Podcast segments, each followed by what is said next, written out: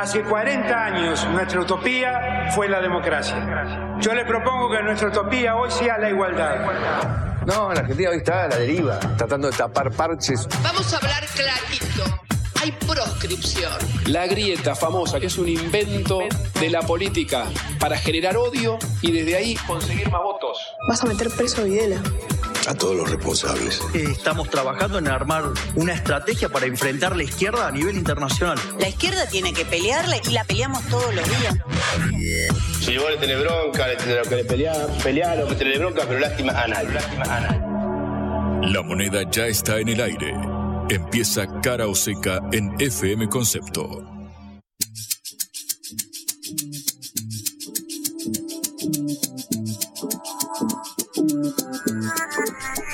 Muy pero muy buenas tardes amigos, amigas, esto es Cara o Seca, esta producción de la agencia internacional de noticias Sputnik, que como cada tarde cuando pasa un minuto de las 17 horas te acompaña en el regreso a casa, acá, en nuestro hogar. Eh, eh, Concepto FM, la 95.5. Como cada tarde, mi nombre es Juan Lehmann, estoy con Patricia Lee y gran equipo para informarte, acompañarte, analizar un poco lo que depara este mundo incierto, obviamente haciendo hincapié en la realidad argentina, pero también hay cosas internacionales que vale la pena destacar y en ellas nos estaremos deteniendo en minutos nada más. Hubo elecciones en México, donde, bueno, se está palpitando lo que será la carrera por la presidencia en el año eh, que viene. También, obviamente, vamos a detenernos en las internas en las dos grandes coaliciones del país de Argentina, tanto el Frente de Todos como Juntos por el Cambio. Ayer analizábamos qué tan juntos estaban los que querían el cambio. Hubo novedades en las últimas horas ligadas a, bueno, la incorporación de nuevos eh, actores. Por un lado, se habla de un intento por parte del espacio conducido y referenciado en eh, Horacio Rodríguez Larreta, el jefe de gobierno porteño, que buscaría integrar al gobernador de la provincia de Córdoba, Juan Schiaretti, un dirigente peronista distanciado del, kirchnerismo, del famoso peronismo, no kirchnerista o cordobesismo también, de esa alianza histórica que conformó con eh, De la Sota. Bueno, en este caso esto encuentra resistencias en otro sector del PRO. Hace minutos nada más el precandidato a gobernador de la provincia del PRO, que es eh, Luis Juez, se sacó una foto con eh, Mauricio Macri. Bueno, ahí se vislumbra una grieta interna dentro del PRO, precisamente, con bueno, la resistencia que vimos ayer. Nosotros hablamos con eh, Javier Iguacer, un dirigente cercano a Patricia Burrich, que se mostraba reacio a la incorporación de este actor, así, así como también a la incorporación del eh, liberal, el economista José Luis Espert. Claro, lo que especulan algunos es quieren incorporar a Espert para restarle votos a Bullrich en una potencial interna y que esto eh, favorezca un triunfo de la reta en el camino presidencial, siempre asumiendo que el oficialismo está medio contra las cuerdas por bueno, los resultados económicos de este, de este gobierno, obviamente mediada una, una pandemia, una guerra en Europa, una sequía histórica y todas las dificultades, lo cierto es que estamos con un casi 110% de inflación interanual y ya empiezan a ponerse la servilleta y eh, preparar cuchillo y tenedor para eh, almorzar la cena, dicen algunos. Se están anticipando mucho, pareciera ser en la oposición. Y por el otro lado, el caso de Javier Milei, también venimos tratándolo detenidamente, bueno, con un crecimiento marcado en todas las, encuestas, es el consenso de los analistas. Y sin embargo no se refleja en los eh, armados provinciales, en las distintas jurisdicciones, donde hasta ahora ha tenido un magro desempeño que dicen quienes analizan este fenómeno y han analizado el caso de distintos países del mundo, bueno, que este tipo de eh, movimientos más rupturistas centralizan su apoyo en el caso de la figura de Javier eh, Milei y que no importa tanto a quién manda como candidato a gobernador, por lo cual no es directamente nacionalizable lo que pasa en una provincia. Si el candidato de Milei saca cuatro puntos, no quiere decir que Milei solamente tenga cuatro a nivel nacional. Bueno, este es el contexto en el cual estamos eh, inmersos también. Además de las elecciones de México, vamos a meternos en el calendario electoral y su eh, casi superposición con los vencimientos de pago de, eh, obviamente, los intereses y la deuda con el Fondo Monetario Internacional, la aquella renegociación que está llevando a cabo el ministro Sergio Massa, quien acaba de aterrizar de China. Hubo declaraciones del embajador argentino en China, Sabino Vaca Narvaja, un hombre de pocas palabras en los medios, por lo general. No lo escuchamos mucho. Bueno, habló ayer, dio algunas definiciones interesantes eh, para repasar también. Vamos a estar hablando en este programa de cara o seca de acá a las 18 eh, sobre la situación social en la ciudad de Buenos Aires. Hablamos mucho lo que pasa a nivel nacional, mencionábamos este 110% de inflación interanual, que claro, lo ves todos los días en el supermercado, pero pareciera ser eh, algo más ligado a la responsabilidad nacional. Claro, son quienes tienen las riendas de la economía, pero bueno, pareciera ser que hay también quienes eh, critican el accionar de distintas jurisdicciones. En este caso vamos a ver cómo se vive esta crisis económica innegable que estamos atravesando en el caso de la jurisdicción gobernada por el precandidato presidencial Horacio Rodríguez eh, Larreta. Y por último, vamos a mencionar, ¿escuchaste hablar de la Swift manía de Taylor Swift? ¿Tenés algún amigo, amiga Swifty? Bueno, ya están acampando en las puertas del Monumental. Faltan cinco meses para que sea el recital de esta artista consagrada ya a esta altura de la música pop que está volviendo locos a miles de personas que ya están en las puertas del eh, estadio de River, del más monumental, esperando a ver si pueden conseguir un lugar más adelante en el campo VIP. Ni que fueran ricoteras, te digo, básicamente. Vamos a estar repasando también esto porque acá te llevamos por la política, por la música, por el arte, por las internas. Claro, sé que es un programa concepto, eh, un programa completo que mira, justo en Radio Concepto pone primera y vamos a arrancar escuchando, como siempre, el comentario de Patricia sobre esta realidad incierta electoral y sobre todo con lo que pasa con la deuda, con el Fondo Monetario, con eh, el caso de la que se está contrayendo con China, este famoso swap. Bueno, vamos a, a, ver cómo se superpone el calendario electoral con el calendario de vencimiento de pagos. Así empezamos el programa. Cara o seca de Sputnik en concepto FM 95.5.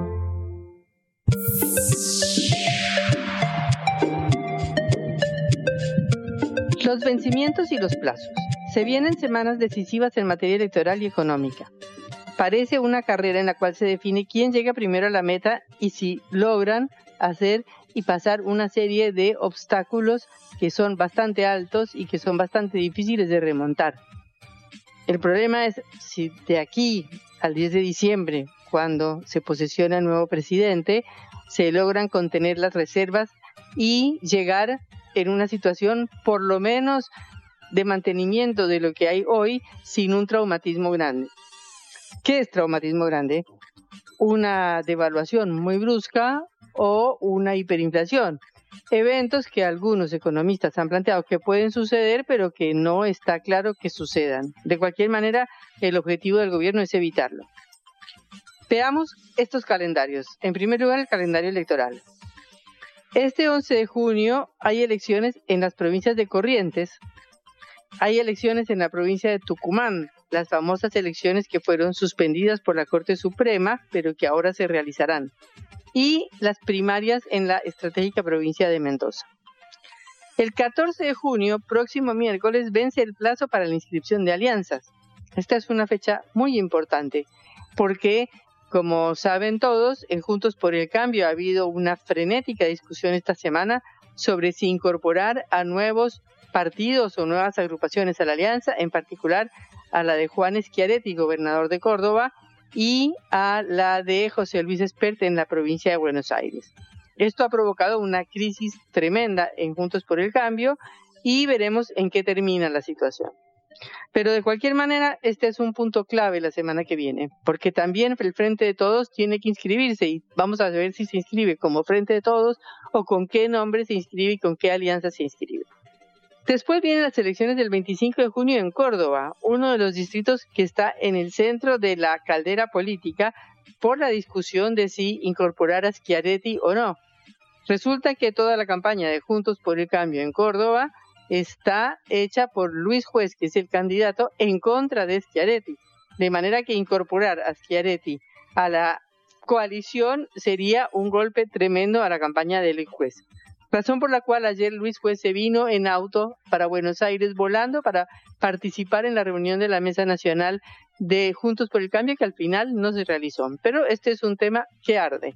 Y luego vienen las elecciones en Formosa, donde el gobernador Gildo Insfran se reelegirá. Esto es por el lado electoral.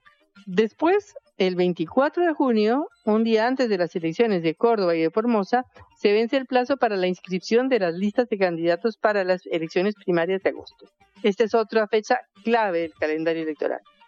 Pasarán desde hoy dos meses y siete días, tendremos las primarias el 13 de agosto, pasarán cuatro meses y 21 días y tendremos las elecciones generales del 22 de octubre, pasarán más un mes, más o menos un mes más, y el 19 de noviembre será el balotaje, si es que lo hay, y el 10 de diciembre se posesionará el nuevo presidente. Ahora los vencimientos. El 21 de junio el gobierno tiene que pagar 925 millones de dólares al FMI, al día siguiente tiene que pagar 1.785 millones de dólares y se supone que recibirá 4.000 millones de dólares. Pero en julio debe pagar 2.710 millones de dólares. De manera que entre lo que tiene que pagar en junio y en julio va a quedar 1.420 abajo que deberá pagar con reservas. O sea que ya no le va a alcanzar lo que le da el FMI para compensar los pagos al FMI y en agosto tiene que pagar otros 790 más. Todo esto esperando un redesembolso en septiembre. ¿Qué busca el gobierno? En primer lugar, que el FMI adelante todos los desembolsos del año como para ganar tiempo, es decir, unos 10.600 millones de dólares.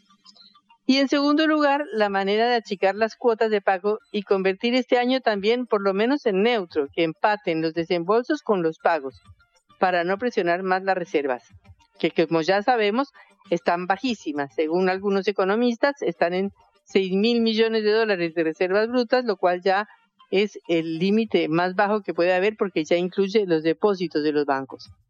Mientras tanto, se discuten nuevas metas del acuerdo y el gobierno avanza en algunos puntos acordados con el fondo, como por ejemplo la quita de subsidios de la luz y del gas, que aumentó eh, durante todo este periodo, así como aumentar el ritmo de la devaluación, el famoso crawling peg, que es no retrasar más el tipo de cambio oficial, que está más o menos en 250 pesos, y que en mayo tuvo un aumento de 7.55%, un poquito menos que la inflación.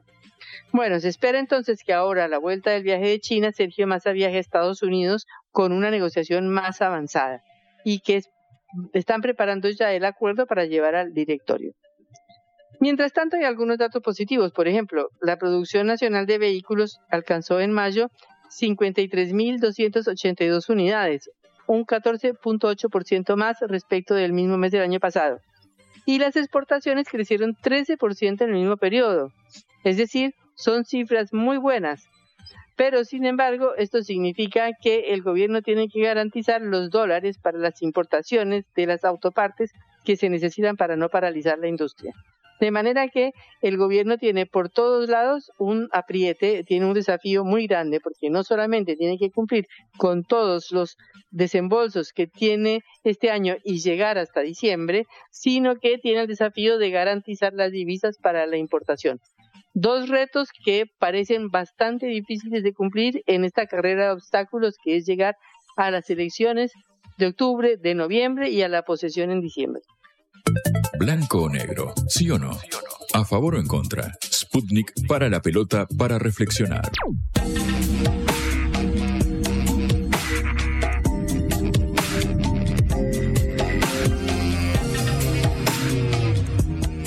Bueno, Patri, lo comentábamos en la, en la apertura. Vamos a detenernos para hablar puntualmente sobre lo que pasa en la ciudad de Buenos Aires respecto a la eh, situación social y el aumento, obviamente, de indicadores preocupantes, como es el de la pobreza, como es el de la indigencia, casi ineludibles cuando la inflación interanual roza el 110%, ¿correcto?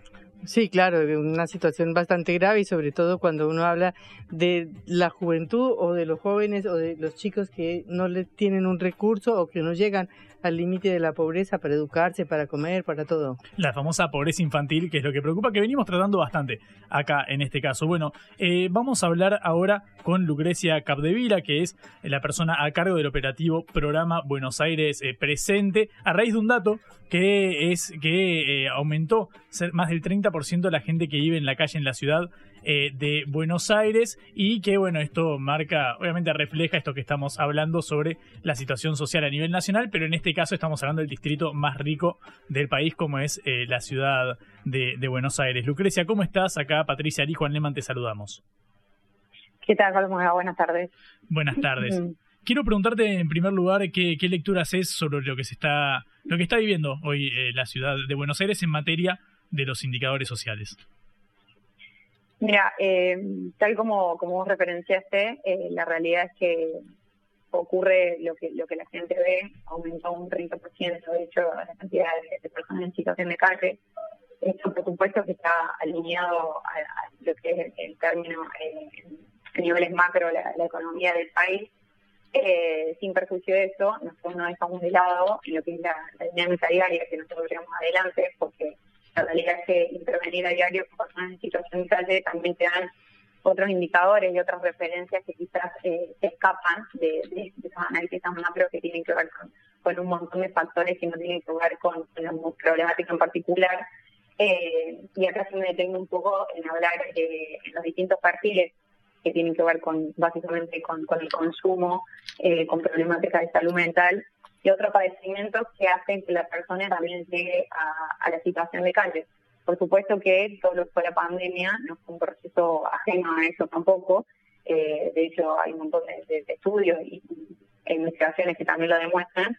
Y eso también ha repercutido eh, en la cantidad de gente en calle, mismo por, la situación de, las problemáticas que eh, se visibilizaron a partir de la pandemia, que tiene que ver con esto que decía antes, eh, salud mental, depresión, porque hay muchas personas que tienen que, que, por algún motivo u otro han decidido o la vida ha decidido que terminen sus lazos, sus redes de contención y todo un entorno que hace que eviten eh, o que se evite llegar a esa situación. Mm. En este marco, si vamos a los, a los datos eh, duros, Lucrecia, hay más de mil personas en, en situación de calle en la ciudad, ¿es correcto? Sí, efectivamente en calle sí, aproximadamente 1.200 personas, para, para ser más genérica, pero 1.236 si Mil, mil, bien, 1.250 redondeando. Eh, en este en este caso, ¿tienen registrado si son todos, si reciben alguna ayuda por parte de la ciudad eh, o algún programa social? Sí, ese, esos datos nosotros los tenemos desagregados. Lo que sí, en términos como para que hablemos quizás en, en el mismo idioma, nosotros tenemos un relevamiento anual que lo hacemos con la Dirección General de Estadísticas y Censo, que son los datos que yo te arrojo en este momento, de los que estamos intercambiando.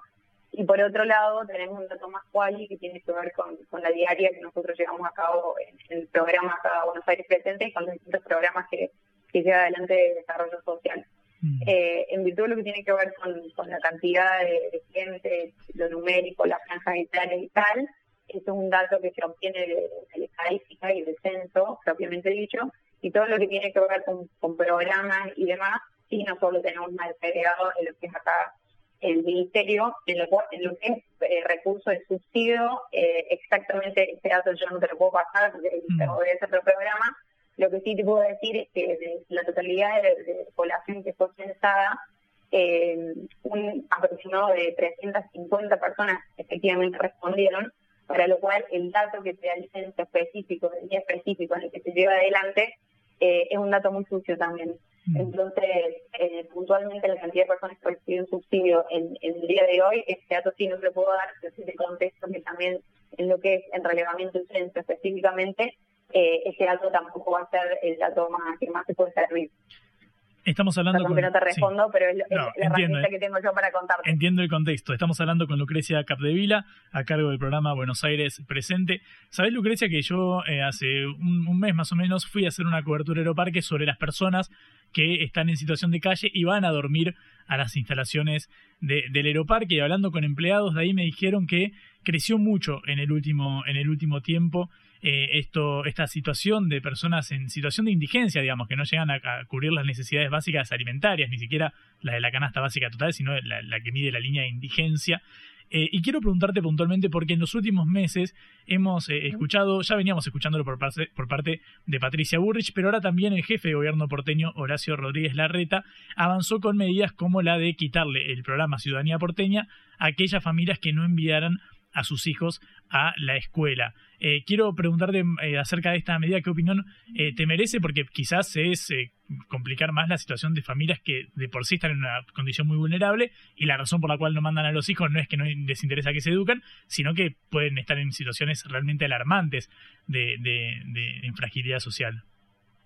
No, mira, lo que es, es el enfoque que se le da a los temas, mismo, nada, ustedes entenderán, sobre todo que estamos en el rubro que yo, más técnica, eh, y mismo la explicación del tema. Lo que tiene que ver con ciudadanía porteña fue un cambio de, básicamente, de normativa, que por supuesto que está alineado con, las aspiraciones que sociales mismo de los ejes, que tanto María como, como esta gestión eh, apuntan esto de ciudadanía porteña se le quiso dar un marco eh, de algún tipo de herramienta además complementaria a lo que más allá de lo que tiene que ver con la ayuda exclusiva y monetaria en sí.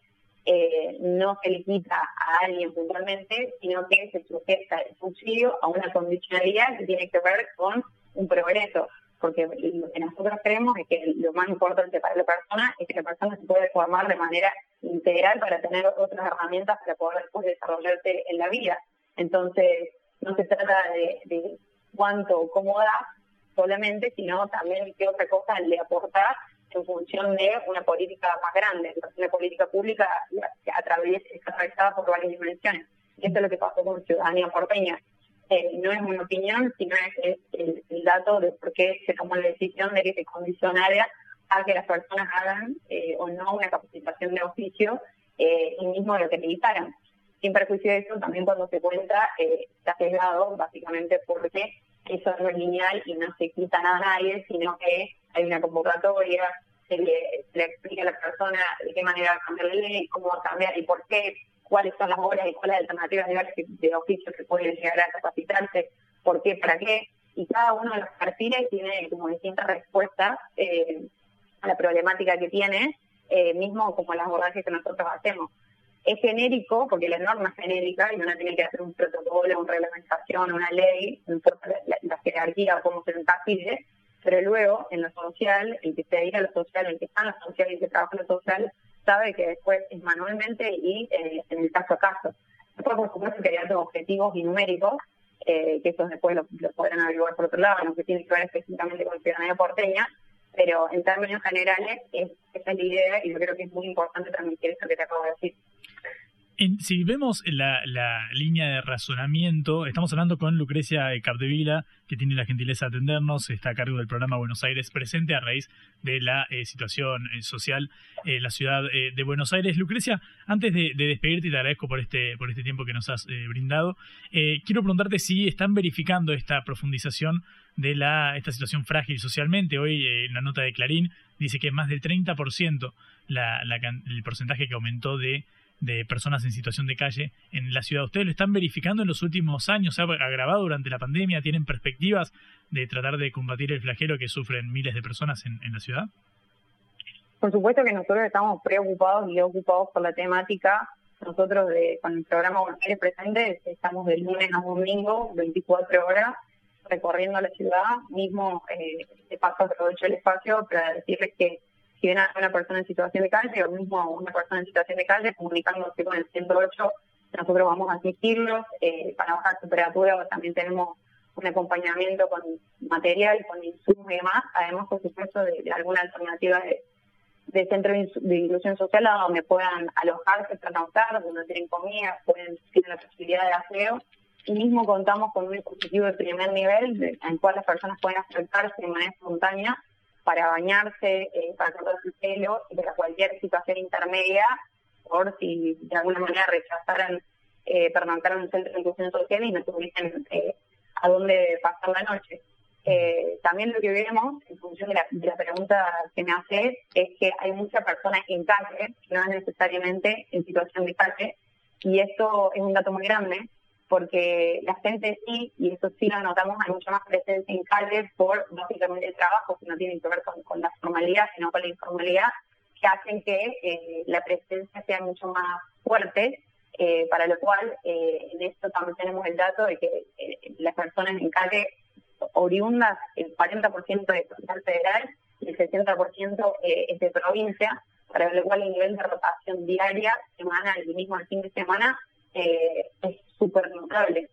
Eh, entonces, esto también es importante para, para entender que la población en calle efectivamente no es lo mismo que la población que transita y está en la calle casi durante 12 horas diarias. ¿Me explico? Mm. Lucrecia, te agradecemos muchísimo por este por estos minutitos en, en Caro Seca. Fuiste muy amable.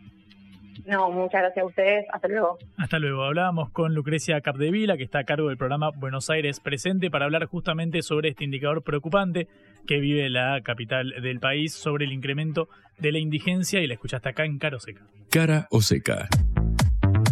Te contamos lo que otros callan.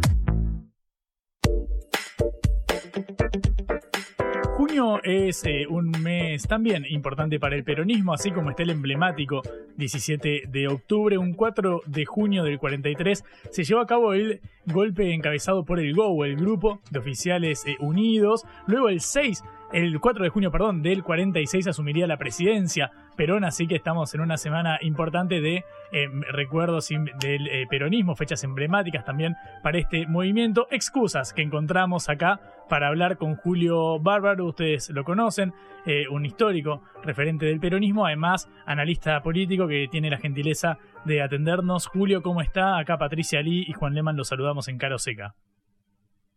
Eh, gracias, gracias por llamarme. Gracias a usted por esperar. Eh, Julio, quiero preguntarle a raíz, bueno, de estos, de estos aniversarios, ¿qué balance hace usted acerca de la situación actual del, del peronismo, de las distintas vertientes que lo componen? Ahora recién en la apertura hablábamos que, bueno, por fuera del frente eh, de todos, Juan Schiaretti, otro dirigente peronista de la provincia de Córdoba, está, estaría negociando con eh, dirigentes cercanos a Juntos por el Cambio. Eh, ¿Qué panorama nos puede dar acerca de esta situación actual del peronismo que pareciera al menos dividido, en este caso, en estos sectores? Yo creo que la crisis la tiene la política argentina, en toda su... Yo me crié en un país donde no había un subsidiado y no había nadie caído en la calle. O sea, eh, el peronismo es un nombre que ya está vacío, como el radicalismo, como el liberalismo, como nosotros hemos vaciado la política de contenido y lo que quedan son los operadores, los operadores como esta gente que vertebra intereses con grupos, pero la decadencia argentina es atroz. Eh, yo fui diputado en un país en el, pero no por el peronismo, porque acá se hace trampa, oye, el peronismo, los radicales, no, hasta los golpes eran patrióticos, en el sentido de que hasta el 76 nadie decidió destruir la Argentina. Mm. Entonces, cuando cae Isabel, yo me voy al exilio, la Argentina debía 6 mil millones, no tenía inseguridad ninguna, no tenía deuda externa, y no tenía un solo subsidiado. Entonces, yo recién escuchaba a esta señora, pero obviamente, si dejamos que la sociedad la hagan los grupos económicos, se nos va a caer la... somos la experiencia en el continente de mercantilismo más atroz que se puede imaginar nadie. Mm. Eh, eh, Julio, lo, lo, escucho y no puedo dejar de pensar que quizás esto de, del hecho de que la economía no la decidan estos grupos eh, concentrados ha sido también una bandera del espacio conducido por Cristina Fernández eh, de Kirchner, ahora también devenida en esta alianza del Frente de Todos. ¿Cree usted que ningún dirigente encarna aquellos ideales del peronismo que usted mencionaba? De la política, me, interesa más decir de la política, porque eh, la Lucy no hubiera permitido esta decadencia. Ni hablemos de Frondizi, de Ilia, porque la atrocidad que estamos viviendo es que la política no existe, existen los negocios, entonces aparece la relación entre Schiaretti y Rodríguez Larreta. Ahora, la política, yo no los escucho decir nada serio ni a Rodríguez Larreta ni a Massa. Entonces ya no es el partido, el peronismo no queda ni el recuerdo. Yo digo siempre es un recuerdo que da voto, pero el radicalismo tampoco tiene vitalidad. Y el PRO tampoco, digo, si usted compara la política argentina con la uruguaya, siente vergüenza. Eh, Julio, buenas tardes. Patricia Lee lo saluda. O sea, usted dice esta frase que ya ha repetido eh, en otras oportunidades de que el peronismo es un recuerdo que da votos. O sea, ¿usted considera que el peronismo como partido está terminado? La política está terminada en la Argentina, entonces también los partidos. Yo sin peronista no podría ir a una reunión a discutir con nadie porque nadie discute. Eh, hay momentos, el otro día Pañi, Carlos Pañi en La Nación hace una nota defendiendo este, a García Cuerva, al nuevo nombramiento del Papa, y uno se da cuenta como cuando lo escucha Malamud, o digamos que hay poca gente que eleve el nivel, salga del barro y debata una idea. Mm. Entonces, este, yo, yo digo, la Argentina está destruida por la concentración económica y de la concentración económica no se puede hablar. Que no hay una ley de alquileres, no son capaces de hacer una ley de alquileres. Entonces la gente no alquila y no hay y los que quieren. Es una destrucción del cerebro, porque todo lo que rige son los negocios de algunos grupitos, nada más. Julio, eh, bueno, estamos hablando con Julio Bárbaro, lo habrán reconocido ustedes. Eh, quiero eh, preguntarle justamente porque en este fracaso de, la política casi que pareciera trazarse un paralelismo con el que se vayan todos. ¿Qué diferencias ve usted entre este momento y el del, y el del 2001, ante este, que lo que usted llama el fracaso de la política? ¿Hay algún paralelismo que se pueda trazar con lo que ocurrió hace 22 años? Que todavía en aquel momento había posibilidades de salir yo digo, digo una cosa que es simple. Yo entré a la política cuando no era el lugar para hacerse rico y mi generación no se hacía rica haciendo política. Ahora, el enriquecimiento de la política y los sindicalistas, de los políticos y los sindicalistas, es la contracara del empobrecimiento de los argentinos. Si usted nos compara como país, donde estaba Uruguay hace 40 años, donde estaba Brasil, donde estaba Chile, incluso a Bolivia, nosotros retrocedimos y nos seguimos hundiendo sin pena ni gloria. Yo apoyé a Néstor y me fui, ante apoyé a Menem y me fui, apoyé hasta Macri, pero digamos, este, lo único que crece en la Argentina es la deuda y la pobreza. Mm. Eh, Julio, ¿le, ¿le gusta Javier Milei? ¿Qué opina? Yo creo que Javier Milei es el resultado, para mi gusto, de un grupo de empresarios oscuros que quieren terminar de destruir lo que queda de patria para llevarse los pedazos a la casa y es la antipolítica. Claro que es tan débil la política que pasa esto del Pepe Mujica, que le pregunta a uno este si le asombra Javier Milei y Pepe Mujica que es un sabio dice no lo que me asombra son ustedes que lo escuchan entonces este eh, qué sé yo sabe la plata que hay en publicidad detrás de eso mm. O sea, si usted agarra con ese dinero a, un cuerdo y le da seis horas por día para plantar corduras, en un país. Pero los tipos que están detrás de Milay no quieren hacer un país, quieren llevárselo. Mm. Eh, Julio, porque justo si yo escucho lo que usted está está diciendo de que esto de que la sociedad se empobrece a costa del enriquecimiento de los políticos es justamente lo que lo que dice eh, Milei? ¿Hay algún argumento racional Pero yo digo, este, que él puede decir lo mismo, pero eh, este, lo dice desde otro lugar. no, Aprovecha justa- los lugares comunes para los lados No, de ellos. o- no, obviamente, obviamente, quiero, quiero completar la pregunta porque justamente sé que usted viene de un palo diferente. Eh, pero la pregunta es, ¿qué herramientas puede tener la política para que aquel, aquel sentido común que pareciera instalarse, que es se están enriqueciendo a costa del laburante, a costa del contribuyente, como quieran llamarlo, ¿hay alguna herramienta o ya todo está perdido y es simplemente esperar a que si no gana hoy, gane en el 27, gane en el 31? eh, salga electo eh, primero en las legislativas del, del 25. Eh, ¿Hay alguna forma para revitalizar aquel sentimiento de apoyo o de afinidad con la política que hoy usted ve como perdido? Hay una situación que es simple. La historia da a veces da hombres y a veces no. Entonces a veces nos da un Maradona o un Messi y a veces da todo patadura. Este, la historia es eso, es también la casualidad. Nosotros hoy tenemos un Barenboim que puede hacer una orquesta entre palestinos e israelíes. Tenemos un Papa que asombra al mundo yendo a rezar al muro de los lamentos con las dos religiones centrales, con las tres, digamos, con un rabino y un maometano. Y después tenemos una cantidad de chantas de acá que insultan a todo el mundo, se degradan mutuamente. Pero bueno, ¿qué le vamos a hacer?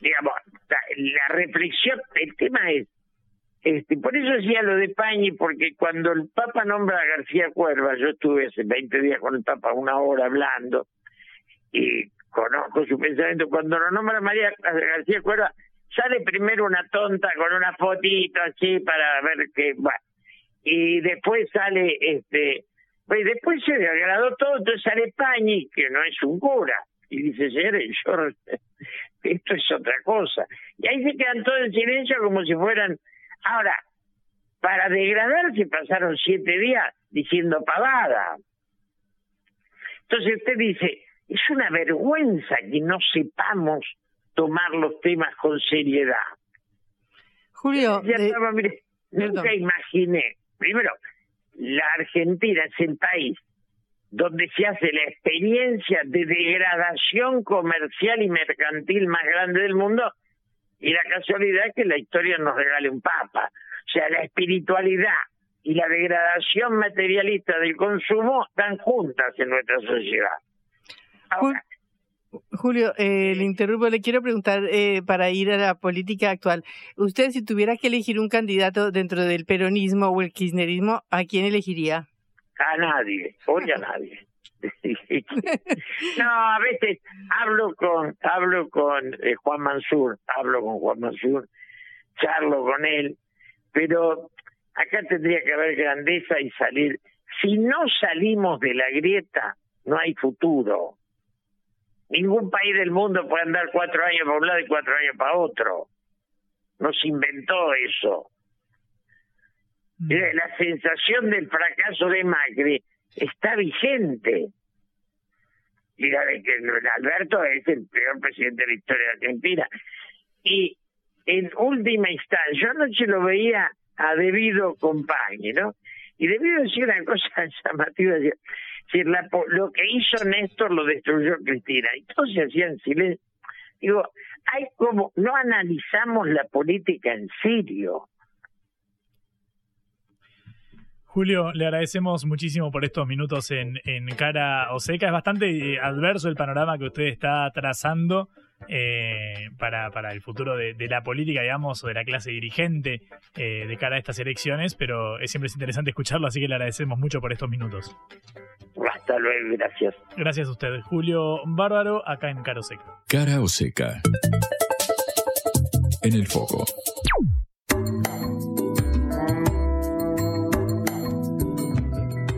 Bueno, ¿qué novedad hubo hoy política?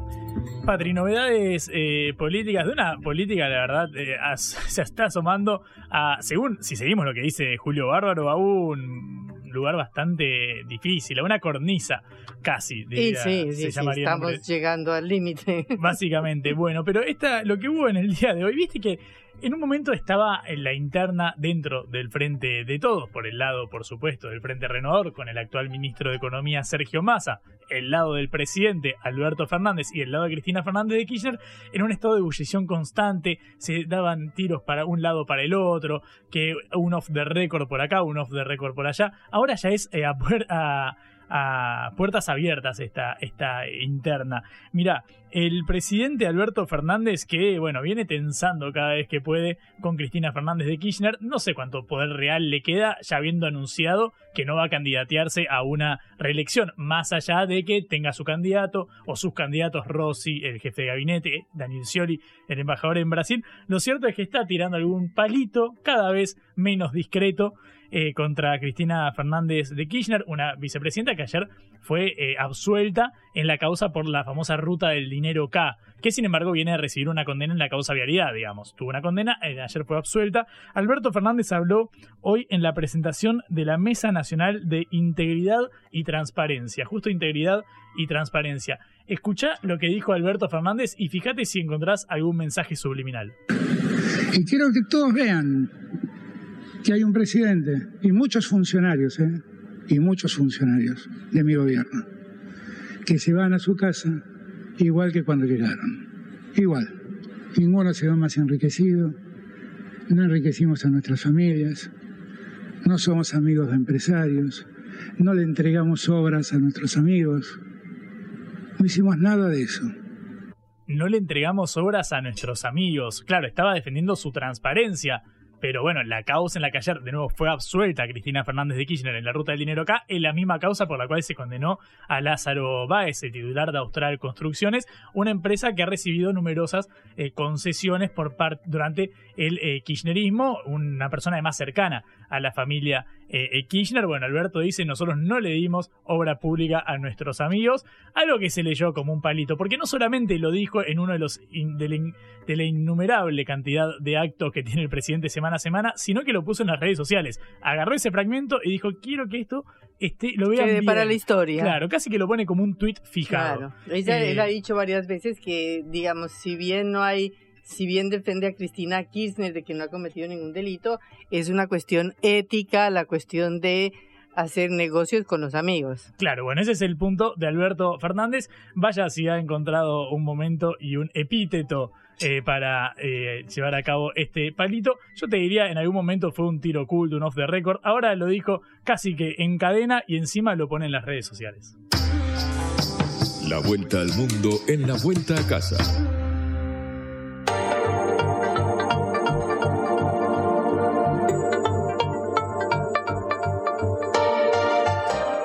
Se realizaron elecciones este 4 domingo, este domingo 4 de junio en México que eran muy importantes porque se ponían en juego dos estados gobernados por el PRI, Partido Revolucionario Institucional, el partido tradicional de México, como, como decir el peronismo en Argentina, eh, que cerraron eh, de alguna manera el ciclo electoral iniciado con la victoria de Andrés Manuel López Obrador de Morena en 2018. El resultado, bueno, si bien fue un empate, Morena le ganó al PRI en el Estado de México que gobernaba desde 1929, con una diferencia de 8 puntos y medio millón de votos, lo cual es un triunfo muy importante. Eh, y en, el, en la otra elección que se mm, realizaba este domingo, el partido Estado eh, este, logró retener Coahuila, que es otro de las eh, provincias muy importantes, otro, otro de los estados muy importantes del México. Y lo hizo mucho mayor, le ganó ampliamente a Morena, pero bueno, Morena logró eh, sacar a este partido, que ha sido el partido más tradicional de México desde los años 20 en adelante, de la gobernación del Estado de México. Esto es muy importante porque los encuestadores eh, también se equivocaron, como suele suceder, eh, dándole una ventaja mayor a Morena en el Estado de México, que no fue, pero en todo caso ganó. Y esto es un antecedente para las elecciones del año que viene, que son las elecciones presidenciales, eh, y en las cuales, bueno, ya empieza a haber candidatos muy importantes, como por ejemplo Claudia Sheinbaum, o posible candidata, la actual, eh, la que gobierna actualmente la Ciudad de México, o Marcelo Ebrard, el canciller. Estamos en línea con Julián Álvarez, eh, analista eh, mexicano, para sacar las conclusiones de estos resultados. Julián, eh, les saludo. Julián Andrade, perdón. Eh, eh, estoy influenciada por el fútbol. ¿Qué tal, Patricia? Eh, perdón, No, Julián. pues, Sí, Una claro, vergüenza. Eh, Un bueno, honor, un honor después de todo. bueno, pues sí, ¿no? La verdad. Que te confundan con Julián, con. Julián Álvarez, un campeón del mundo, no es cosa sí, menor sí. igual. Perdón, perdón, perdón, perdón. Claro. Porque no, no es el, no es el caso de cualquier manera. Eh, bueno, ¿cómo está? Eh, quería preguntarle, bueno, por un balance de, de estos resultados de las elecciones del domingo.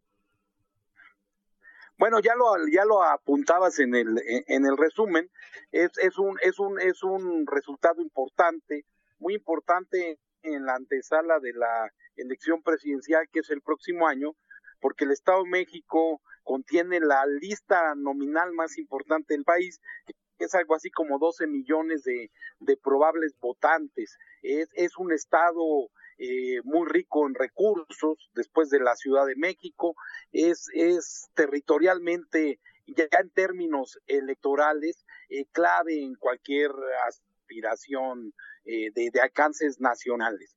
Eh, y además es, en efecto, un, una suerte de golpe simbólico a lo que había sido hasta, hasta el domingo un, bastión, en efecto, inexpugnable del, del viejo Partido Revolucionario Institucional.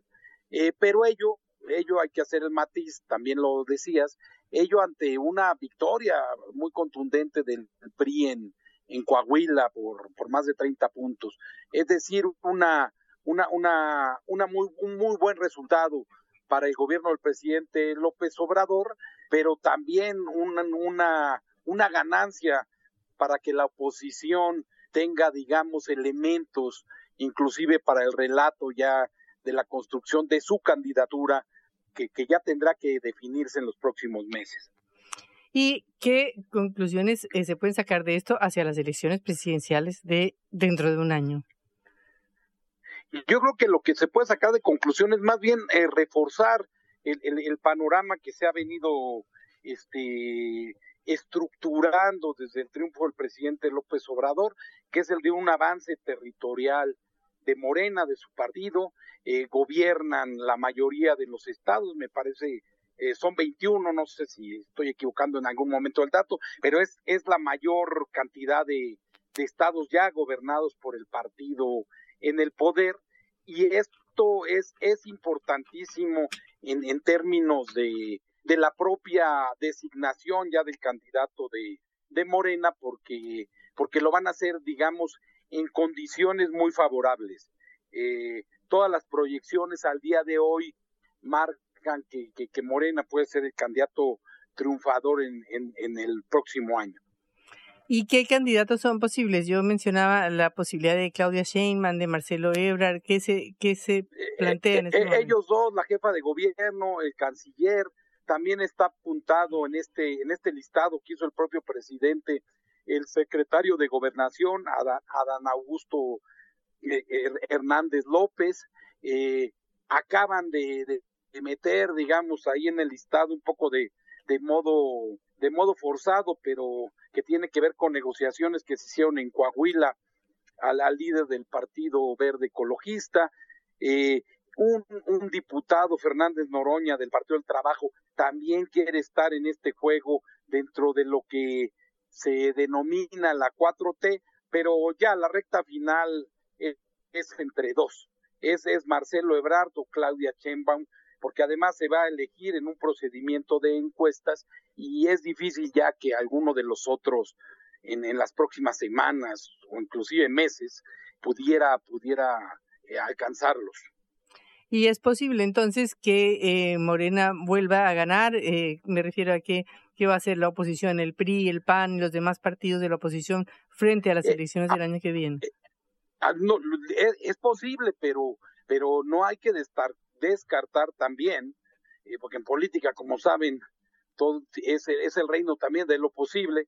Digamos, ahorita estamos hablando de mayores probabilidades en el, en el contexto específico eh, en este momento, pero la oposición también anunció justo después de, de este domingo, apenas, apenas ayer, anunciaron que irán en conjunto el PAN, el PRI y el PRD. Y esto tiene mucho sentido porque si medimos ya las votaciones, los alcances de la votación, eh, tampoco es que estén eh, totalmente en la lona y que no tengan posibilidades de, de obtener triunfos. Los obtuvieron en, en, el, en, en, mil, en 2021 en la ciudad, inclusive la mayoría de las alcaldías de la capital del país las gobierna la oposición a Morena.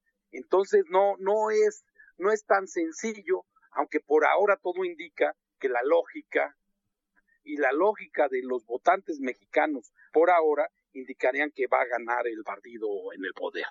Claro, sí, no es un camino lleno de rosas, menos en un país de la trascendencia de México, pero ¿qué es lo que ha hecho que Morena se haya logrado consolidar, teniendo en cuenta que realmente, eh, si lo comparamos con el PRI y todo eso, es un partido nuevo que ha salido a la política mexicana? Y bueno, y a la figura de, López Obrador, por supuesto. Pero ¿qué es? ¿Por qué razón eh, mantiene este, digamos, logra estos éxitos políticos como el del Estado de México y por qué puede llegar a ganar otra vez las elecciones? El primero, primero que nada, que es algo muy importante y, ustedes además este, en Argentina lo, lo pueden tener muy claro por, por, por la presencia, la trascendencia, el carisma del presidente López Obrador. Digamos, es un liderazgo de, de, dimensiones muy grandes y él mismo sin estar en la boleta está en la boleta. Eh, se metió en la elección en muchos momentos de modo contrario a la ley y el propio Instituto Electoral y el Tribunal Electoral tuvieron que ponerle freno, pero, pero fue una suerte de, de, explicación de continuidad de su propio gobierno. A ello hay que sumar que desde 2018, en la elección, el presidente supo vender, supo de vender esta dicotomía entre entre el México de los olvidados por, por, por los viejos partidos de, que habían gobernado y, y, el que ahora llegaba a restaurar aquel, aquel México que venía de la revolución y que iba a hacer justicia con, con los necesitados. El presidente ha sabido colocar una división entre lo que él llaman los conservadores y, y su propio movimiento. Digo, esto con, con daños a, al propio ambiente político del país, pero le está, le está funcionando y le funciona además porque hay una transferencia de recursos vía apoyos sociales, que es la más grande de la historia, de apoyos directos a la gente, eh, becas, eh, apoyos para las personas de eh, ya, ya, de mayor edad, para, para, para madres trabajadoras, en fin, es todo un conjunto, un conjunto de apoyos directos que, que mantienen una base social muy importante y ello se suma, para concluir en una serie de sumas, a que la oposición, eh, sobre todo en los meses siguientes, quizá en el año siguiente al propio triunfo de López Obrador, estuvo como en la lona, ¿no? Estuvo como en un knockout del que no salía y que ya empezó a salir hasta el, el 21. Estos, estos factores son los que hacen que el presidente eh, logre estas votaciones, porque insisto, están, están, están atadas a él. Hay un tema muy interesante. Si se mide la popularidad y aceptación del presidente, es muy alta. Si se mide la eficacia del gobierno de López Obrador, muchas de las calificaciones son reprobadores. Por eso es que les digo que es la presencia del líder la que está generando este tipo de, acontecimientos políticos. Claro. Eh, Julián, muchísimas gracias por estos eh, minutos en Cara o Seca. Hasta Muchas luego. Gracias a ustedes y les mando un saludo. Bueno, era Julián Andrade, analista mexicano, explicando el resultado electoral y explicando por qué el presidente Andrés Manuel López Obrador sigue teniendo este aura, este prestigio, este poder que le ha permitido ganar el estado más importante de México en las elecciones de este domingo. Cara o seca en concepto FM 95.5.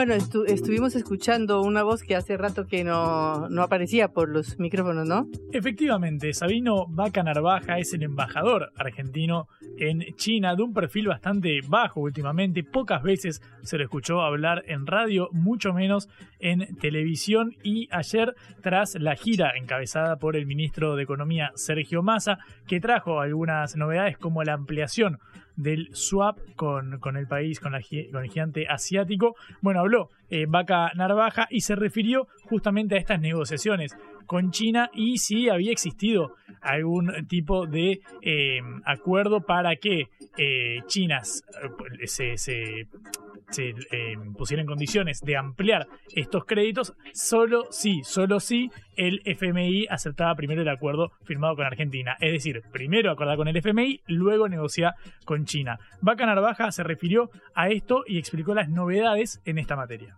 Quedó claro y le pueden consultar a Pese los detalles, pero decididamente se desató como estaba el gobierno anterior que había atado al acuerdo stand-by de este, este swap de moneda. Entonces es un punto importante, que se renuevan los dos tramos por tres años y que se desacopla a esa condicionalidad.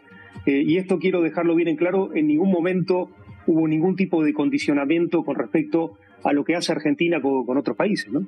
Bueno, se lo decía Alejandro Berkovich en C5N, Vaca Narvaja, básicamente contra aquellos que decían, no, no, para lograr tener mayores créditos y mayores negociaciones con China, primero tenés que firmar con el Fondo Monetario. Lo que dice Vaca Narvaja es que no, que esto ocurría durante el gobierno de Macri, que el gobierno del Frente de Todos vino a terminar eh, con esto. Y justamente se refirió a si existieron presiones por parte de Estados Unidos, por parte de Washington, para frenar un poco el acercamiento que está teniendo la Argentina y también toda la región, hay que decirlo, con China por las inversiones, no solamente por el swap, sino las inversiones que venimos repasando en Caroseca en materia de energía, de infraestructura, de sectores estratégicos, y esto decía el embajador argentino en Pekín. Nosotros somos soberanos y no, no admitimos ninguna presión.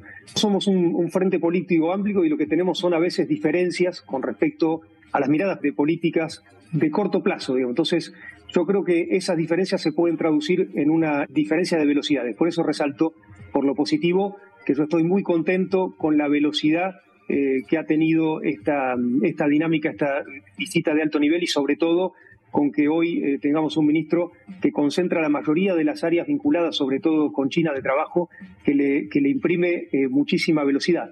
Estamos en otoño, pero Sergio Massa se llevó unas flores por parte del embajador argentino porque, bueno, básicamente lo trató como un ministro muy expeditivo a la hora de las negociaciones y desestimó que hubiera cualquier tipo de presión. Dijo, bueno, tenemos diferencias en cuanto a cómo nos abocamos, cómo nos relacionamos o qué, eh, básicamente, qué paradigma nos rige a la hora de relacionarnos con el extranjero, pero no por ello vamos a dejar de priorizar los intereses de Argentina. Y mirá qué interesante lo último que dice, a raíz del crecimiento que está teniendo la potencia asiática en, en materia financiera en todo el mundo, se refiere a cómo está representada la eh, Argentina en eh, China y que el peso que tiene, porque la embajada tiene muchos menos agregados que la de Estados Unidos, por ejemplo, cuando están compitiendo casi par paso en cuanto a eh, la inserción internacional. Con China no nos alcanza con tener un trabajo de conciencia vinculado solo a nuestro espacio. Yo estoy convencido de que con China uno tiene que diseñar políticas de Estado. aquí la embajada está subrepresentada con, con respecto a otras embajadas. Entonces, mi diagnóstico es que nuestra Cancillería está diseñada para un mundo que no existe más. Entonces, eh, yo creo que ahí tenemos que dar una discusión hacia adentro, pero también con las fuerzas opositoras por respecto, con respecto a la relación que tiene Argentina. Hoy representa a China nuestro segundo socio comercial eh, y por eso estamos en un programa de abrir más consulados, pero te pongo números. Nosotros tenemos exactamente la mitad de empleados diplomáticos y la mitad de empleados locales que tienen embajadas como Brasil o Estados Unidos y casi menos o el mismo número que España, Francia o Alemania tenemos una Cancillería hecha para un mundo que no existe. El título de Vaca Narvaja habrá que ayornar en esa materia. Si necesitan a alguien que vaya viajando por el mundo y ver cómo está la cosa en cada país, yo me propongo, Patri, ¿eh? cualquier cosa. Muy bien. Por ahora, eh, Sergio Massa estará preparando ya su viaje a Estados Unidos para negociar con el FMI, que es el vencimiento que se viene dentro de pocos días. Así que esperemos que lo de China haya sido una saludable entrada para este viaje que le espera. Sí, lo que decías en, en, el editorial. El programa completo de Caroseca empezamos hablando sobre el FMI, cerramos hablando con el FMI. Mañana prometo hacer la columna de Taylor Swift para las Swifties. Muy bien, se nos quedó porque es el tema del día de hoy. Sonrías tridarias allá detrás de la, de la pecera. Bueno, eh, terminamos, se nos acabó el tiempo, así que los esperamos mañana en la hora del regreso. Recuerden que pueden volvernos a escuchar por sputniknews.lat. ¿A quién saludamos? Con... Como siempre, a la Swifty eh, Astrid Arias, también Tomás Chenlo, Celeste Vázquez, Augusto Macías en la eh, producción, operación y coordinación respectivamente de este programa. Nos encontramos mañana, ¿correcto, Padri? Sí, hasta luego. Que gane Boca hoy. Muy bien. Vamos a hablar clarito. La guerra contra las drogas ha fracasado. Se ha producido un genocidio en mi continente. Tenemos nosotros que plantar una sola voz, una sola voz y que América Latina, el Caribe, le diga a los Estados Unidos de Norteamérica, no más golpismo. Y se aplica lo que decía Tolstoy, un gobierno que no procura la justicia no es más que una banda de malhechores. Qué cosa rara que diga gracias a la vida a pesar del dolor, porque mi hija dio la vida sabiendo que había que cambiar. La vi ahí que, que brillaba, que sobresaltaba en ese estadio hermoso y no lo pensé y, y la fui a besar. La vida está llena de tropezones y de fracasos, pero es hermosa. Cara o seca